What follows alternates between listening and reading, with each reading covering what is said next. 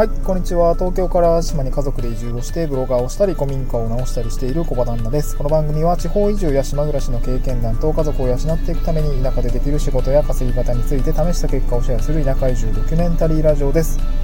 えーと、今日のトークテーマはですね、ちょっとまたお金の話をしたいなと思っています。えー、トークテーマですね、脱サラ移住には生活収支の把握が必要な3つの理由ということでね、えー、まあ、生活収支、まあ、いくら入ってきて、いくら出ていっているのかみたいな、まあ、お金の流れを把握するのが、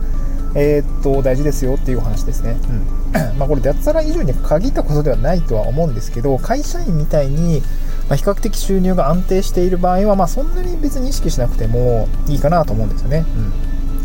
で例えば、まあ、私も会社員時代のまあ若い頃っていうんですかね新入社員1年目2年目3年目とかって、まあ、別に会社を辞める ま、辞める気はちょっとあったんですけど、まあ、別にそんなすぐ辞める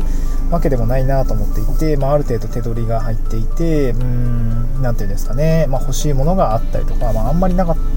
た、なんだろうね、当時何が欲しかったんだろう。物欲って、あ、家具欲しかったですね。ソファー買ったりとか、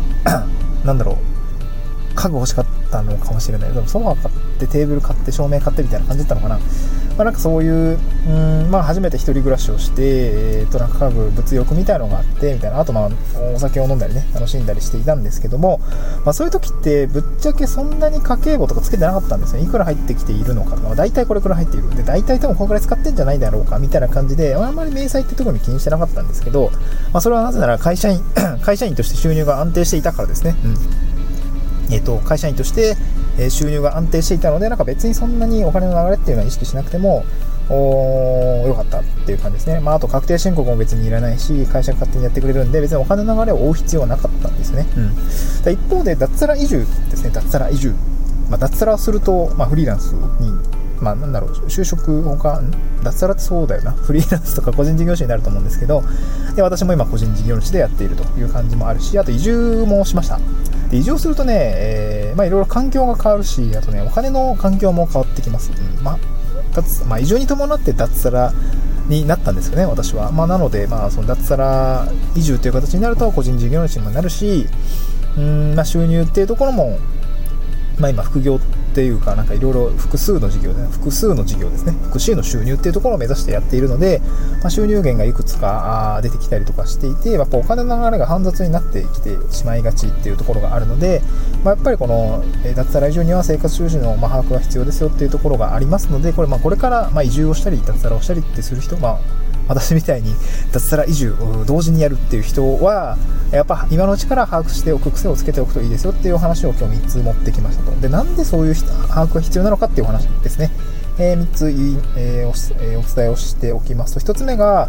えーと、節約投資志向っていうのは必要だからですね。2つ目が、えーと、お金の流れのタイミングですね。お金の流れのタイミングを知る必要があるからっていう感じです。で、3つ目が確定申告が必要だから、まあ、これ結構事務的な作業なの、事務的なことなんですけど、えー、ここもご紹介したいなと思っています。で、まずこれ大前提なんですけど、うん脱サラ移住結局何が重要なのかっていうとお金の話で何が重要なのかっていうと極論ですね極論いくらあれば生きていけるかっていうのを把握しておけば OK ですえー、いくらあれば生きていけるのか、まあ、家族とかいて、あの、まあ、養っていけるのかが分かれば、えー、OK ですというような感じですね。結論はもうこれに尽きるんですけど、じゃあどうやって極論いくらあれば生きていけるかっていうのを把握することができるのかっていうと、まあ、やっぱり生活収支の把握は必要だね、だよねっていうことになると私は考えていますと。うんまあ、実際そうなってる感じですかね。うん、今、ま、移住してきて半年ぐらいなんですけど、まあそ、そういうことがえー、なんか答えだろうなっていうことに、まあ、近づいてきたというか、まあ、なんか感じてきたというか、まあ、そういう感じですね。で1つ目、あのー、まあ、あの必要なことなんですけど、節約と投資志向っていうのが必要だからっていうことですね。えーと、当然なんですけど、脱サラ、あ、当然ではないか。えー、私の場合は脱サラをして、えー、収入が減りました。3分の1ぐらいに減りました。まあ、結果、今妻に、えー なんていうんですかね、まあ、尻に敷かれているというか、尻尻を叩かれているというか、まあ、いろいろね、あの、応援もしてくれてます。が、あ尻も叩かれているという感じですね。しっかり稼げようみたいな感じでですね、あまあ、毎日、えー、そんな場面がちょくちょくあるという感じですね。えーまあ、当然ですよね。まあ、家族がいるのに脱サラしちゃって移住しちゃってね、えー、子供の教育費、まあ、子供2人目生まれるしね、えー、子供の教育費どうするのっていうところがあって、まあ、しっかり私は、えー、自分で稼ぎますというふうに宣言をしたので、まあ、3年間で月収20万っていうところをしっかり狙っていると。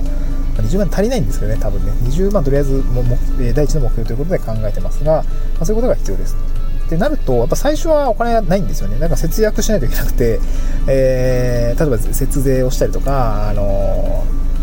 まあ普通シンプルに節約ですよ。シンプルに節約が必要だったりとか、あと投資っていうのもやっぱり必要ですね。あの、まあ自分、なんだろうな、えー、業務効率を高めるために、まあいいパソコンを買うとか、あの、モニターを投資して、あの、作業効率を上げるとか、あとまあ、まあ、一番いいのは自己投資ですよね。こう学びに、まあ、本を買ったりとかっていうのもやっぱり投資をしたりとか、えー、するっていうのがやっぱ大事かなと思っていますので、まあ、そういうしっかり投資をする。で、まあね、無限無限に投資することはできないので、ま、節約もして浮いたお金がいくらで、えー、と投資に回せるお金はいくらなのかっていうところを把握をしないといけないかなと思ってます。ま、なのでやっぱり自分の生活収支っていうところはまず把握をする必要があるよねっていうことですね。うん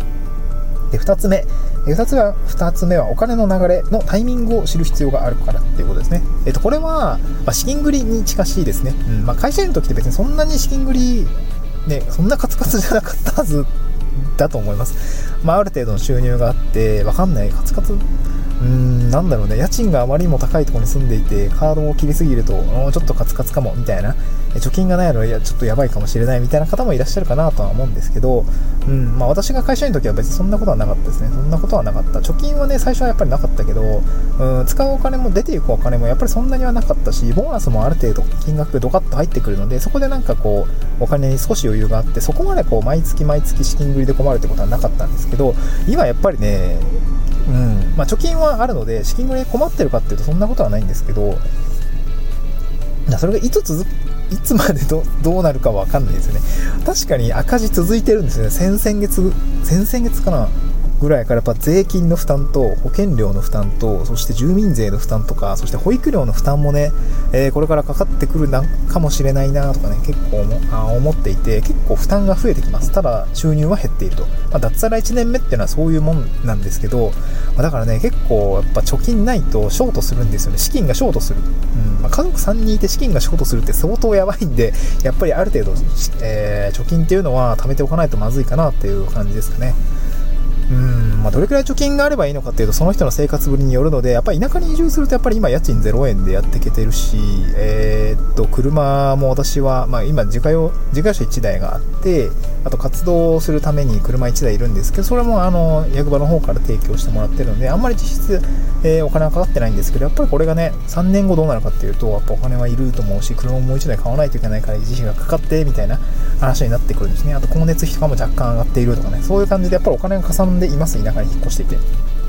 で減っているものもあるというような感じで何て言うんでしょうかねその,、まあ、そのお金の流れのタイミングですね。だからカードを切るいつ出る、えいつお金が入ってくるとか、まあ、個人事業者なんで収入が入ってくる時期も、えー、まあ本業でやってるしあの地域の仕事については毎月15日っていうところで入ってくるのである程度読めるんですけど、うんまあ、副業でやっているブログとかっていうところは収入は まどれくらい入ってくるのかっていうのが不安定なので、なんて言うんだろう、そこも読めないですよね。まあ、なので、お金がいつ出ていって入ってくるのかっていうところはやっぱ確認しておかないといけないし、やっぱそこは自分の事業を立ち上げた時にも、やっぱりそこはね、資金繰りっていうところが出てくるので、まあ、自分今から脱サラをして事業を作っていくのであれば、そういうことを意識づけをしていく必要があるかなと思いました。で、つ目ですね。これ確定申告が必要だからですね。まあ、これは脱サラしたらやっぱり自分でやらないといけないっていうのはもう目に見えていますので、あまり深くは語らないですが、うん、やっぱりその確定申告のために準備しておくことって、えー、っと、なんでしょうね。あ、いっぱい必要なんですね。例えばですけど、レシートを取っておいたりとか、毎月クレジットカードの、えー、明細を取っておいたりとかっていうのはやっぱ必要なんですよね。うん。まあ、そういうことを、なんだろうな、ほったらかしにしないっていう感じですかね。だからその、まあ、毎月毎月収支を把握しておけば、まあ、そのついでに、えー、じゃあこれの分の明細を取っておいてみたいなこともやっておいて保存しておいてみたいな、えー、資料を保存しておいておいっていうようなことができるかと思います。思います、まあ、毎月の収支の流れっていうのを、まあ、あるある意味、まあ、習慣化ルーティン化をしておくと、まあ、漏れがないのかな、まあ後で遡ってあれどれだっけ？これ何のお金だっけ？とかあとはこれ何の経費だっけ？みたいなの分かんなくなっちゃうよりもまあ、毎月コツコツやっておく方が私はいいかなと思いまし。私もそっちの方が性に合っている感じですかね。まあ、これがね、あの苦痛な人はま無理してやらなくていいと思うんですけど、最後レシートだけ取っといて、あのお金払って税理士さんにやってもらうっていうことでも全然問題はないと思うんで、これはま人によるかなとは思うんですけどね。うん。まあ、ただいかんせん、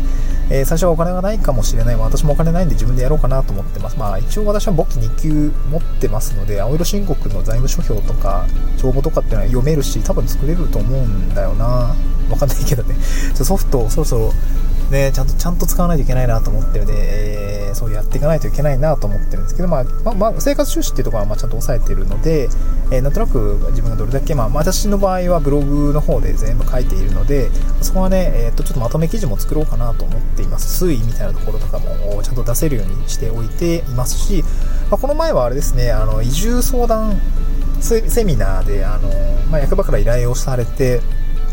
登壇した時にもこの精緻なデータっていうのは3ヶ月分ドカーンと出したしなんかまた次回も呼ばれた時にはその数値アップデートしてまた出しますって言ったら、まあ、またぜひよろしくお願いしますみたいなあのまめに取っていただいてありがとうございますみたいな。そして普通にシンプルに出してもらえるのもなかなかないんでありがとうございますっていう話をされたので、まあ、やっぱりその移住についてはですね、まあ、脱サラとか移住っていうところはお金の話抜きにしてはやっぱり挑戦するには及び腰になるしやっぱやってみてこんなはずじゃなかったっていう失敗もなんだろうあらかじめそういうなんだろうデータとかお金とかっていうのをやっぱり出しておけばある程度参考になってやっぱなんかある程度貯金していかないとやばいじゃんとか住民税めっちゃ引かれてるやんとか、えー、1年間でこのタイミングでこれだけお金引かれてるってじゃあじゃあどの金時点でどのぐらいの貯金ないとやばいじゃんみたいな家族3人で暮らす時には、えー、これくらいお金がないとやばいじゃんみたいなのがねえ先行事例でデータ化として出してあげれれば、ある程度その、ま、有益というか参考になるのかなと思って、まあ、そんな感じでブログの記事を書いていますと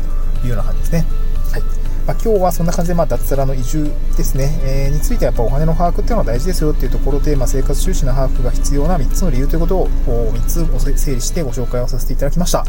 はい。また、えー、次回の収録でお会いしましょう。バイバイ。